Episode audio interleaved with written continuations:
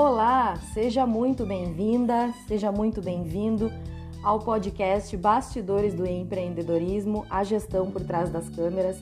Eu sou a Camila Fialho, diretora de negócios da Plenos Gestão Empresarial, empresa de consultoria. E estamos começando esse ano de 2021. Uau, nosso primeiro podcast desse ano novo. Estou super feliz de estar aqui novamente dividindo ideias com vocês, agradecendo a audiência, o carinho, muitas pessoas ouvindo o podcast, o que me deixa muito feliz.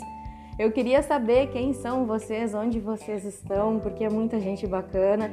Quem quiser sentir a vontade de me mandar um feedback, por favor, pode mandar um feedback no meu Instagram, que é o arroba Camila Fialho Empreendedorismo, me dizer se gostou do episódio, sugestões.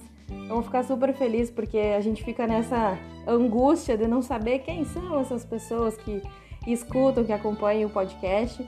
Mas já agradeço muito, muito, muito o teu carinho, a tua audiência, a tua companhia. E é isso aí, vamos tentar agora fazer um ano 2021 muito melhor, né? Esse é o nosso objetivo sempre, sempre melhorar. E agora, iniciando então essa segunda temporada, isso mesmo, 2020 foi o aquecimento das turbinas para o nosso podcast. É a primeira vez que eu gravei um podcast, que eu iniciei. Estou sempre buscando fazer diferente, melhorar.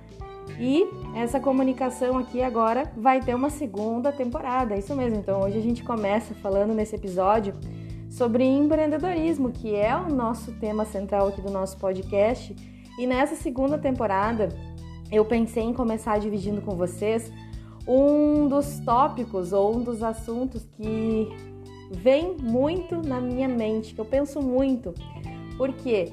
porque eu comecei a empreender de fato, comecei a pensar no meu negócio em 2014 e ele startou em 2015 e desde lá, apesar de não ser tanto tempo, são pouco mais de cinco anos, muita coisa mudou no mercado, muita coisa talvez eu faria diferente. Isso é uma conversa que eu tenho frequentemente com o meu sócio e eu queria dividir essas ideias com você, até porque se você está pensando em empreender, acho bacana dividir o que eu faria. Então, o tópico de hoje é o que eu faria de diferente se eu fosse começar a empreender agora, em 2021. Então, eu vou contar algumas coisas para vocês, como eu fiz e como eu faria. Vou fazer um paralelo aqui para vocês pensarem junto comigo. E óbvio, né? São ideias, são sugestões também são sugestões com base na minha experiência como consultora de empresas, por já ter acompanhado e ajudado a outros negócios iniciarem. Também com minha experiência como mentora de empreendedores, que é o que eu tenho feito bastante também nos, em 2020, foi atendi vários novos empreendedores e pessoas também que já tinham negócio e precisavam dar um up. Então a mentoria ela vai nesse sentido de ajudar o futuro empreendedor, empreendedora a começar o negócio, pensar a ideia, tirar a ideia da cabeça, botar no papel, tirar do papel e colocar em prática. E também para quem está precisando de uma motivação, né? Alguém que precisa pegar na mão e ajudar, é para isso que serve a mentoria. Então eu vou trazer para vocês algumas ideias aqui que eu anotei que eu acho que são legais da gente comentar. A primeira delas é que eu fiz um plano de negócios daqueles das antigas, como aprendi na faculdade, né?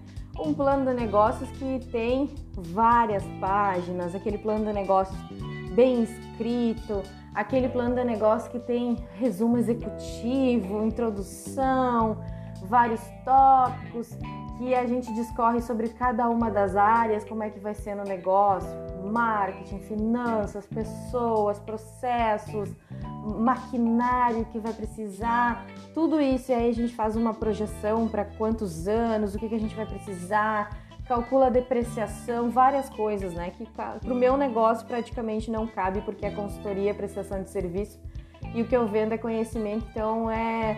Na verdade, ele não deprecia, né? Ele só deprecia se tu não tiver sempre em constante evolução e buscando mais. Então, é uma coisa que está sempre atualizado.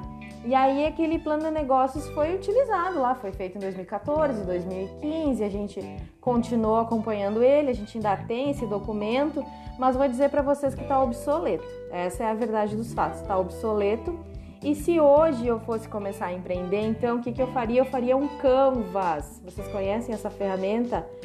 É, é um modelo de negócios, tá? E esse modelo de negócios ele é muito enxuto, é prático de preencher e ele tá disponível gratuitamente. Se tu jogar aí no Google Canvas, tá? Com S, porque tem o Canva que daí é outra coisa, é uma é um aplicativo que a gente usa para fazer posts, produção de conteúdo, outra outra história. Canvas com S, tá?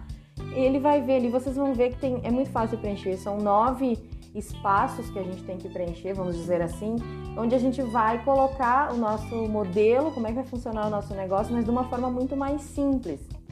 Então, eu faria um Canvas. Já tem um Canvas na minha empresa? Já. Esse Canvas foi desenvolvido em 2017 porque a gente entendeu que lá não cabia mais ficar com esse modelo de negócios, esse primeiro plano de negócios que a gente fez lá em 2014. Então, em 2017, a gente fez essa atualização para o Canvas, o que ficou muito mais fácil de enxergar o um negócio, mais simples, mais direto. Então, essa é a minha primeira ideia. Ah, Camila, quando que eu uso? Que momento? Estou pensando em empreender, tenho uma ideia. Será que dá um negócio? Começa a estruturar, pega um modelo do Canvas, tira a ideia da cabeça, começa a anotar. Porque esse processo mental de anotar as ideias, ele ajuda muito, ajuda muito para que a gente consiga organizar de fato o que, que a gente está querendo, como é que a gente vai fazer. Primeira ideia que eu daria para vocês é fazer um canvas. Outra ideia que eu daria e que eu acho que é super, super importante é que vocês façam muita pesquisa.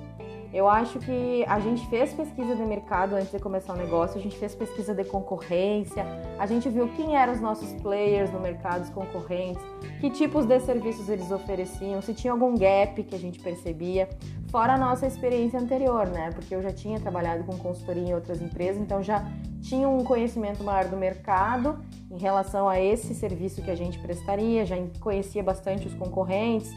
Então ajudou bastante, mas investiria mais hoje, sabe em quê? Pesquisa para entender o comportamento do consumidor.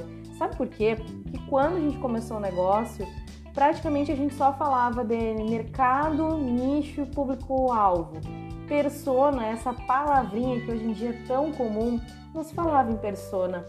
E a persona é super importante, que a persona ela é o estereótipo do teu cliente ideal, é aquela pessoa que é a decisora, no meu caso na empresa é a decisora. Então é o diretor da empresa, é o dono da empresa, é a dona da empresa, é aquela pessoa que vai decidir contratar ou não o meu serviço, que vai dizer precisamos de uma consultoria, ou que vai entender através da minha produção de conteúdo, que vai levar ela ao nível de consciência, onde ela vai dizer, poxa, preciso desse serviço aí que a Camila está falando. Então, hoje eu investiria mais em pesquisa para entender comportamento do consumidor e entender mais a cabeça dessa pessoa, desse decisor. Acho que seria fantástico se vocês pudessem fazer isso e eu recomendo que isso seja feito, tá bem? Esse é o segundo ponto. Outro ponto que eu acho super importante e que eu faria muito é uma reserva financeira para pelo menos um ano do teu negócio. Como assim? Como calcular isso? Eu faria o seguinte: se tu vai, por exemplo, abrir mão do, do, emprego que tu tem hoje, tu vai começar a empreender, jogar todas as tuas fichas, né? Todas as tuas cartas vão para o empreendedorismo. Calcula se é só tu, vamos dar exemplo, tá? Se não for tu, ajusta o teu cálculo aí. Tu vai empreender sozinho e o teu custo mensal para viver é 5 mil reais. Ó, preciso de 5 mil para viver bem durante todos os meses, durante o mês. 12 meses, tá? Então pega aí, faz as continhas e aí faz o seguinte, junta um dinheirinho suficiente para que tu consiga ficar bem durante pelo menos um ano. Por que, que eu faria isso, tá? Porque eu acho super importante ter essa reserva para tu ficar tranquilo em relação às tuas ações para tu ter certeza assim, ó, nossa, qualquer coisa que a minha empresa não der certo mês que vem, eu tenho como sobreviver. Eu tenho como pagar as minhas contas, eu vou estar tá tranquilo. Isso é o mínimo, tá? Os especialistas sempre dizem que para quem vai empreender, vai começar, é pelo menos uma reserva financeira de sobrevivência, vida, por um ano. Para quem está no mercado de trabalho como colaborador, diz, o ideal é pelo menos ter guardado seis meses em relação ao teu custo mensal.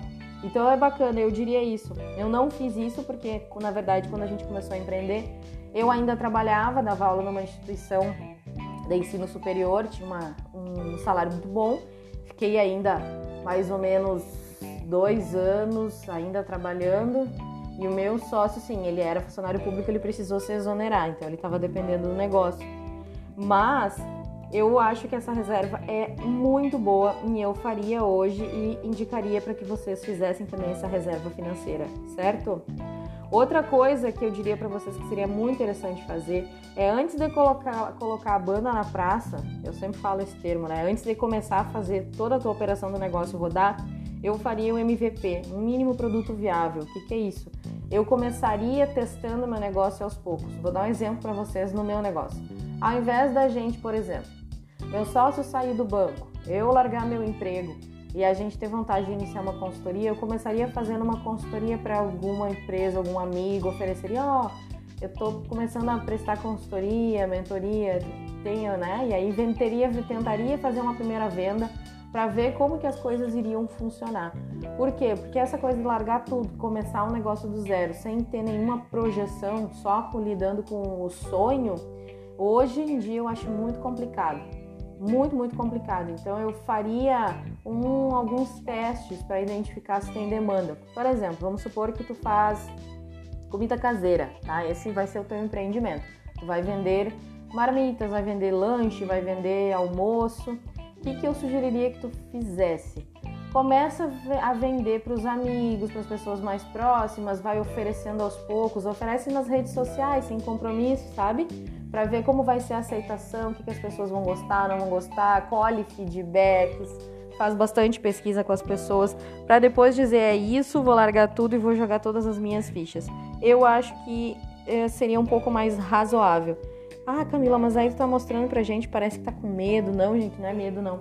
A pandemia nos mostrou aí que a gente precisa um pouquinho, às vezes, botar o pé no freio do que sair acelerando e de repente rachar e não dar certo. Então, um pouco mais de calma e de mais certeza, acho que os pezinhos no chão ajuda bastante, tá? É a minha sugestão para vocês. Não precisa pensar como eu, tá? É só por uma questão da experiência e de ver outras empresas, infelizmente, passando por situações sem esse devido preparo. Claro, gente, que indo ao encontro dessa minha ideia anterior para vocês, a minha próxima ideia é investir muito nas redes sociais. Se der para o teu negócio estar tá online, 100% online, melhor ainda. Ai, Camila, mas eu preciso do ponto físico. Tudo bem, mas também faz o teu posicionamento online forte. Gente, não é ficar colocando foto de produto, por favor é fazer o que? Relacionamento através das redes sociais. Investe nisso para o teu negócio. Muita gente se assustou agora durante a pandemia, não tinha nada, nada, nenhuma presença, nem posicionamento, e aí teve que se virar da noite para o dia, se virar nos 30. Então já começaria um negócio muito forte, identificando quais as redes sociais que a minha persona está, não as que eu gosto, quais a minha persona está, e aí fazer um investimento muito bom sempre fazer investimento em tráfego pago, não ficar só achando que o teu, teu conteúdo organicamente vai ser suficiente, é investir no negócio, investe em tráfego pago. Isso eu faria assim, ó, muito fortemente. Acho que já começaria dessa forma. Eu acho que essa é a diferença que eu trago de quando a gente começou. Quando a gente começou, a gente tinha lá a gente já começou com o site, a gente comprou o domínio e tudo mais, assim que a gente definiu a marca da empresa. A gente começou com o Facebook também, depois com o tempo a gente fez o LinkedIn e depois o Instagram. Então, assim, eu acho que seria muito importante pensar sobre isso para investir mesmo nas redes sociais em relacionamento com os teus clientes. Por isso a importância da pesquisa lá do início, conhecer bem quem é a tua persona. E eu diria também para o empreendedor, para a empreendedora que está ouvindo agora esse podcast, se preparar muito para vendas. Sabe por quê? tu tem que vender todo santo dia, faça chuva, faça sol, segunda a segunda. Então, na tua capacitação para gestão do teu negócio e especialmente para vendas, para saber como vender, ser um bom vendedor, uma boa vendedora. Então, eu sugiro que isso seja feito. Eu não fiz isso lá atrás e é por isso que eu falo hoje para vocês que faz muita diferença. Então, investe na tua capacitação para vendas, porque para gestão, para nós aqui, ok, os dois são administradores, a gente já tem uma, já tinha um bom trabalho, um bom conhecimento de gestão, então não foi isso, não foi um, um problema para nós, mas vendas foi e a gente não pensou nisso com carinho devido que deveria ter sido pensado lá no início do negócio. Então, vamos embora, vamos vender, então se capacitar para vendas. Gente, esses são os pontos assim que eu levantei que eu acho que seriam bem legais. Eu fiz um comparativo para vocês de como começou o meu negócio e de como eu faria hoje se eu começasse, se eu fosse começar a empreender em 2021, o que eu faria de diferente. Então essas foram as minhas sugestões. Espero que vocês tenham gostado. Espero que vocês continuem acompanhando o podcast. Se tiverem sugestões, por favor, mandem sugestões que eu vou adorar estar sempre aqui compartilhando ideias com vocês. Desejo que vocês tenham uma excelente semana e a gente se encontra na sequência. Um grande abraço.